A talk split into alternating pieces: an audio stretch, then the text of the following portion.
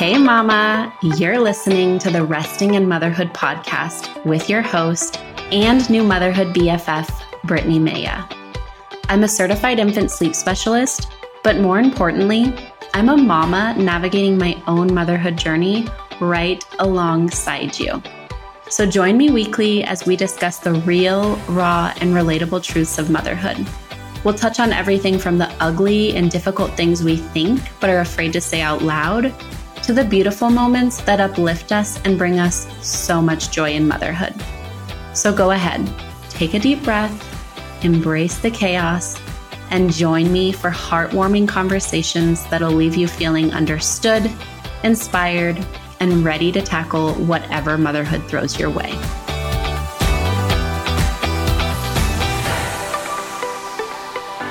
Hello, how are you today?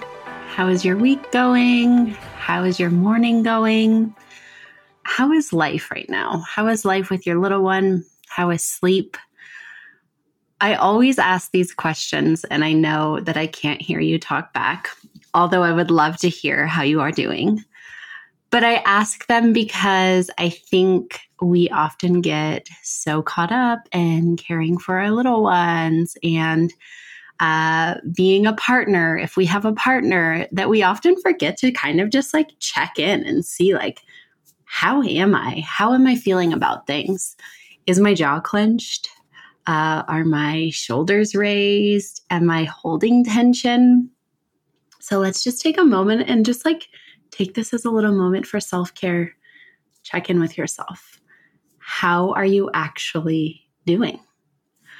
Um, I'm excited to chat today, as I always am. But first, we will start with how I'm finding rest in motherhood currently.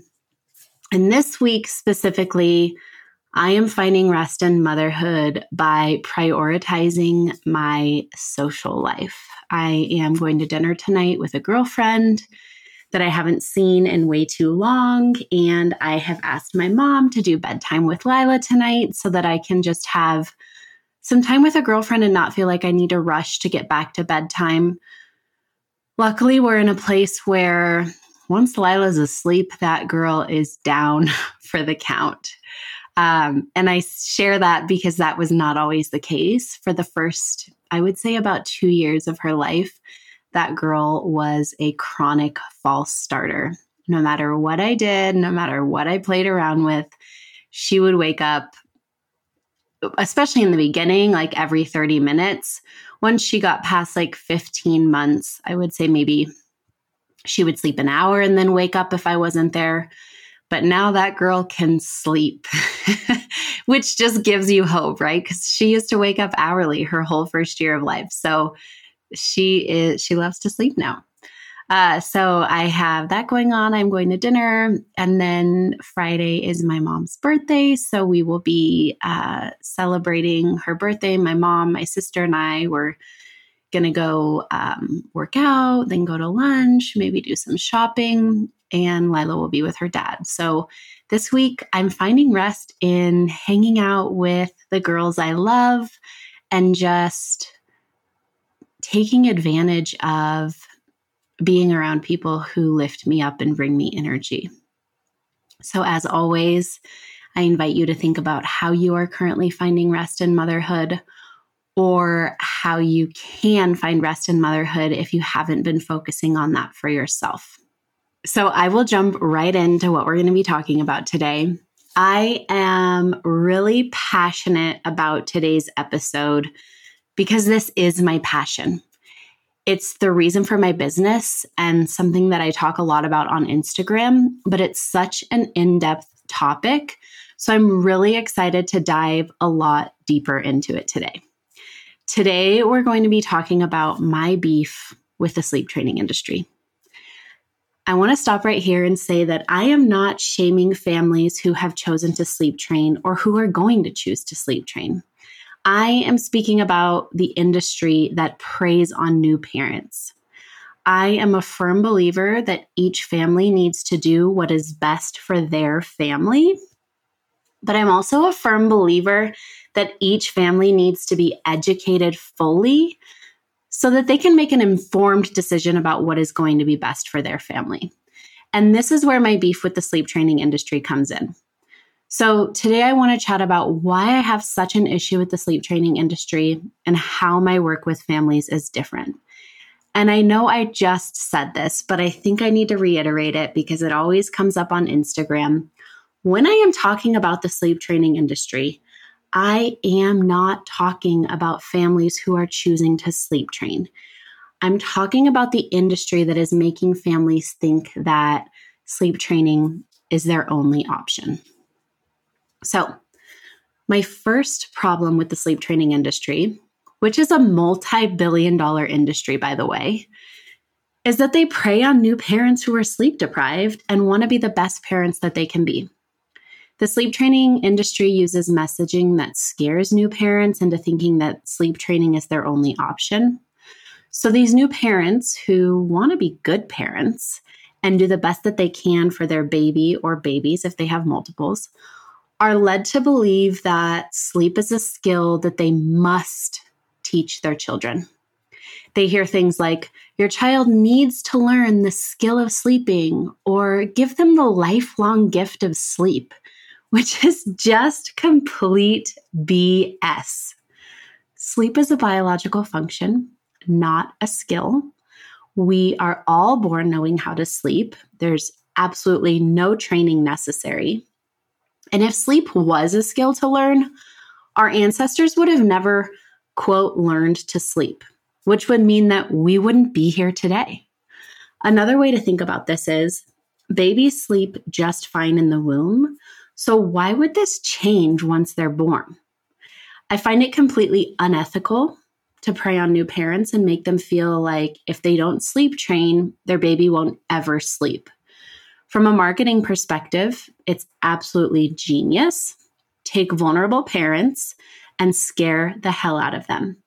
Make them feel like if they don't sleep train, their baby is never going to sleep once you can take a step back from this and look through look at it through common sense you realize how absolutely ludicrous it is we know that we don't need to be trained to sleep because for thousands and thousands of years sleep training didn't exist and yet when we are tired and overwhelmed and we just want to be the best parents that we can be we lose sight of this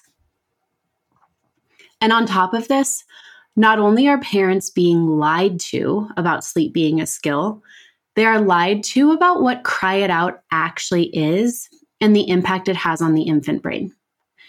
If you want to learn more about the actual impact of cry it out and what it is, you can check out my debunking sleep training myths podcast episode, uh, which I'll link in the show notes of this episode. And next, my next beef with the sleep training industry is that they lie about being gentle. I have worked with countless clients. I actually just spoke to one the other day who signed up to work with a quote, gentle sleep trainer who promised that there would be no cry it out and everything they would recommend would be 100% gentle. These people spend hundreds, sometimes thousands of dollars to work with these gentle sleep trainers only to realize that they're being told to leave their baby to cry covertly. This is often in the form of pick up, put down, the chair method, etc. And this is a complete lie. Any method that limits responsiveness or comfort is a behavioral method, meaning that it has absolutely nothing to do with sleep. It is simply modifying a behavior. So in this case, we are teaching our baby that we won't come for their cries. When the family brings the fact that they are doing cry it out to the sleep trainer, they're often met with something like, it's just a little bit of crying, or sometimes they're even shamed for not wanting to continue. I've heard stories of sleep trainers telling parents, like, you just need to be tougher, or you're, they're never going to sleep if you don't do this which is just absolutely ludicrous to me. There, it's a bait and switch. I'm gentle. I don't do cry it out. And then you spend this thousands of dollars, these thousands of dollars or hundreds of dollars. And I'm not kidding. Some big sleep trainers charge like a thousand dollars. and they're giving you, which we'll actually get to in just a second, but they're giving you the same information they're giving the next family in line. But they're lying. They're telling you, oh, yes, I'm gentle. We're, I'm not going to do anything uh, like cry it out. And then you pay this money, and then that's exactly what it is. And then they kind of downplay it. It's just a little bit of crying, or you're going to have to be stronger. I've heard some gnarly stories about how mean these sleep trainers can be once these people express discomfort in what they're doing or that they don't want to do it. Another big issue with the sleep training industry that I have is just like I said, everything they recommend is one size fits all. They use a baby's age as the basis of everything they're going to recommend. They'll say wake windows need to be an exact length for a certain age, or that a baby no longer needs to eat at night after a certain age. The problem with this is that it completely ignores that babies are unique humans with unique needs. All babies have unique sleep needs, temperaments, sensory needs, and more. We can't expect all babies to be exactly the same, and the same goes for sleep. I've worked with clients who have previously worked with sleep trainers, and they will send me the notes from their consult and it is literally a cut and paste PDF booklet that gives the same information that they are giving all other parents. And I know that that's what this is because I've had clients who've worked with the same sleep trainers send me these books. And it's literally like a guide of mine that you could buy. But the difference here is when you buy one of my guides, you know that it's a it's a guide that everyone's buying. Whereas when you work one on one with me, I might send you my guides, but our work together is very individualized. And what I'm recommending to you is going to be based on who your child is. But these sleep trainers are truly just giving out these books after they've charged thousands of dollars or hundreds of dollars and saying, this is what you need to do for your child without taking into consideration who is this child? What are their sleep needs? What are their sensory needs? What's their personality like? Um, do they have any underlying issues that we need to be looking into?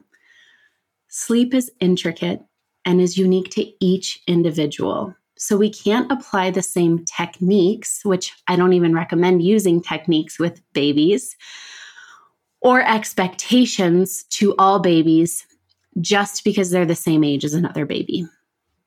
Lastly, and this one is a big one, the sleep training industry has perfected the art of parent shaming and making it look like support. Hear me out here.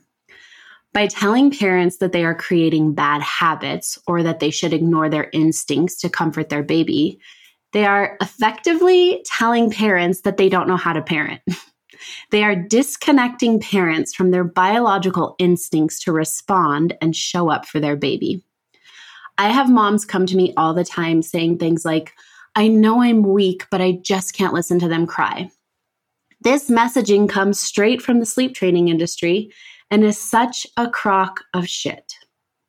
I hope you don't have a child listening with you. You're not weak because you can't listen to your baby cry. Your instincts are strong, and you know deep down that your child's cries need responding to. Parents are force fed these lies and ultimately feel like they are bad parents or they're screwing up for doing exactly what their baby needs. Parents feel embarrassed because their baby will only sleep on them or because they don't want to sleep train or because their baby's naps aren't the length that they are supposed to be. When in reality, all of these things are normal. There is no perfect nap length. Instead of disconnecting babies and parents, we need to be educating them on what is biologically normal and educating on the importance of attachment. And that's where sleep training is failing. And to kind of follow up on that idea of parent shaming, they're also like, if you scroll on, I don't like to do it because it literally, like, as an empath, it literally brings me really low when I look at a sleep trainer's account because I think of these babies that are being left to cry. And I literally keeps me up at night if I will go on the sleep trainer's page. But sometimes I just have to see what's out there. And so when I start scrolling and I'm looking, it's so much shaming. Like, your baby needs to be doing this. You're going to create bad habits. Your child will never sleep without you. All of these things are parent shaming. And what cracks me up is when I share about cry it out, what it really is, you should see the messages I get saying that I'm parent shaming. And all I'm doing is sharing information. But we have it so backwards. Or if we talk about safe bed sharing, so many people will come on and tell me that I'm going to kill babies first off, we need to be educating on how to bed share safely. But my point is, is how is it not considered shaming when we're telling people that they're going to kill their babies for doing something that is biologically normal and that our species has been doing for thousands of years? It's backwards. And yet the sleep training industry is so powerful that it's not seen that way, right? Like we just see it, I don't. Society just sees it as support. So, this is why I will continue to shout my message loud and clear. I want parents everywhere to know that they have options. I want them to be able to make an educated choice about how they want to parent at nighttime. Their options aren't just cry it out or wait it out. There is an in between, which is where I come in. As a holistic infant sleep specialist, I help families get more sleep without any form of sleep training. So, what does this even mean? It's a question I'm asked frequently. And to start, we need to truly understand what biologically normal infant sleep looks like. This means looking at what humans are and what our sleep has looked like throughout time. Humans are carrying mammals, which means that our babies are designed to be on us or near us at all times. Carrying mammal infants eat frequently due to the composition of their milk, which is a low percentage of fat and protein and a high percentage of water. So, with this, we need to understand that human infants are designed to eat about every two to three hours, day and night. We, when we know this, we know that it's biologically normal for babies to wake about every two to three hours throughout the night to get a quick feed or a snuggle. In addition to this, we need to think about the fact that our babies are designed to be on us or near us at all times. If we look back throughout human history, babies have been sleeping with their mothers for thousands of years. This is our starting point because when we look at sleep holistically, we need to understand what the biological norm is, and then we can work from there. I quickly want to say here that when you go on a sleep trainer's page, they'll cite science stating that babies can sleep through the night X, at X amount of age. Babies don't need to eat at night by X amount of age. Whatever, like those things, they are using science studies that were done in the formula era, meaning these studies that they're citing were done on babies who weren't breastfed and they had always been solitary sleepers meaning day from day 1 they were n- they were not sleeping near their parents. I mean think about think about back in the 70s babies were born in the hospital they were taken to like the baby ward. Mom didn't see her baby right? Like she the baby was taken away from her. And these studies were done on these babies who were formula fed and were not spending contact time with their parents. And so when we look at that sleep, that we can't use that on most of today's babies. I know people use formula today, but my point being, if you have a breastfed baby, you cannot use that science done on only formula fed babies and apply it to your baby because it's completely different. And so we need to realize that that when this science is being used by the sleep training industry, it's not science that is accurate and um, applicable to many of today's babies. So, the base of my work is infant sleep science. So, how babies sleep and what that actually looks like, and connection, which is a baby's greatest need. Once we have that foundation established, we can then move on to looking at how I can support a family with their baby's sleep. When I work with a family, I want to make sure that they have realistic expectations about what their baby's sleep should look like. If a family comes to me and tells me that they want their four month old baby sleeping through the night, I'm going to be very kind, but I'm going to spend a lot of time going through why this isn't a realistic goal. Although some unicorn babies will do this on their own. And then from there, I'm going to educate them on what is biologically normal, what they can expect through that first year of life.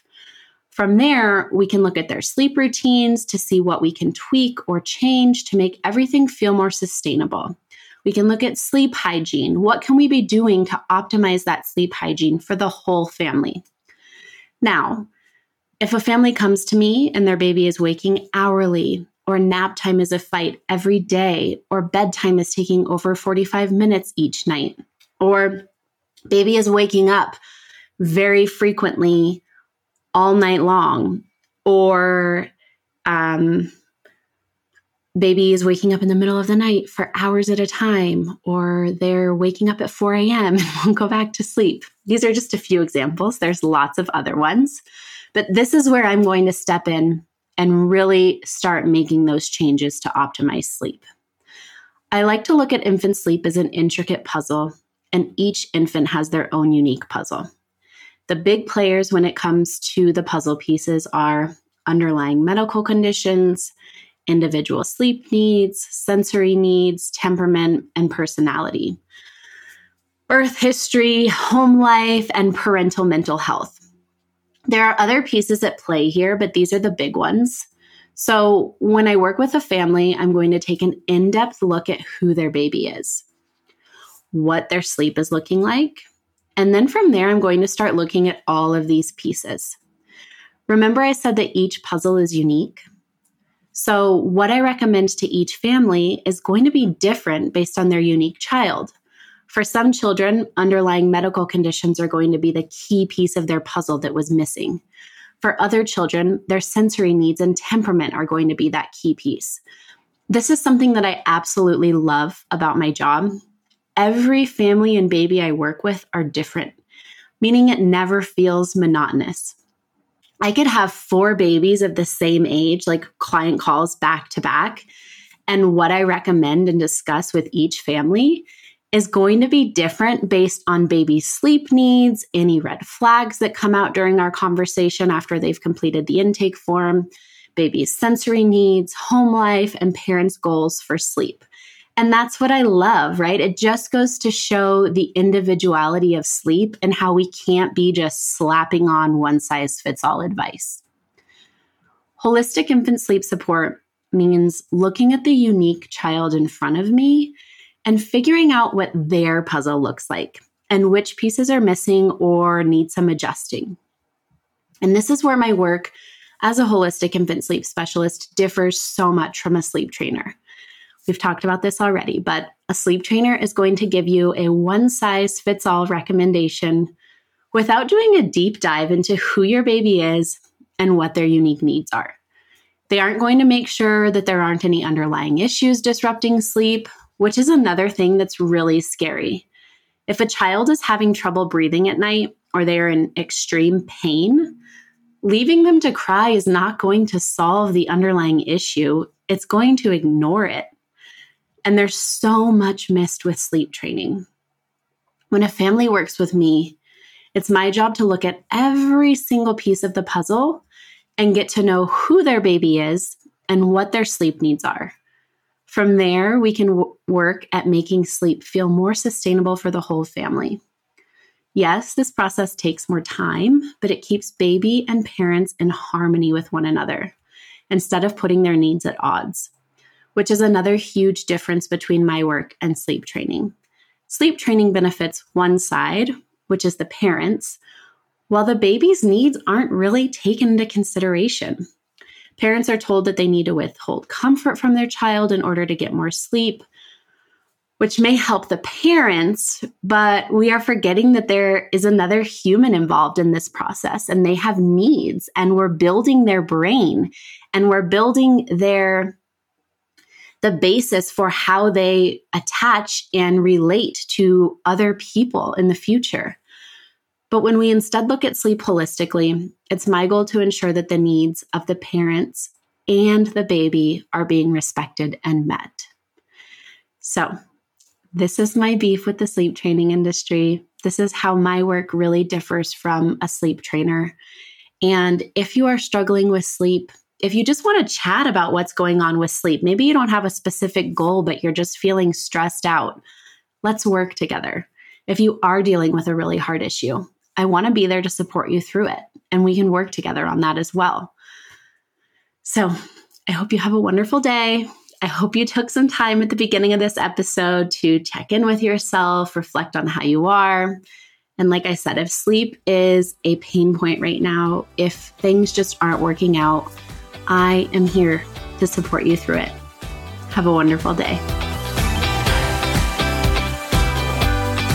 Let's meet up next week, too. Make sure to subscribe to the Resting in Motherhood podcast on Apple Podcasts, Spotify, or wherever you're listening. Want to continue this conversation? Head to the show notes for this episode at restinginmotherhood.com forward slash podcast. Or connect with me on Instagram at resting underscore in underscore motherhood.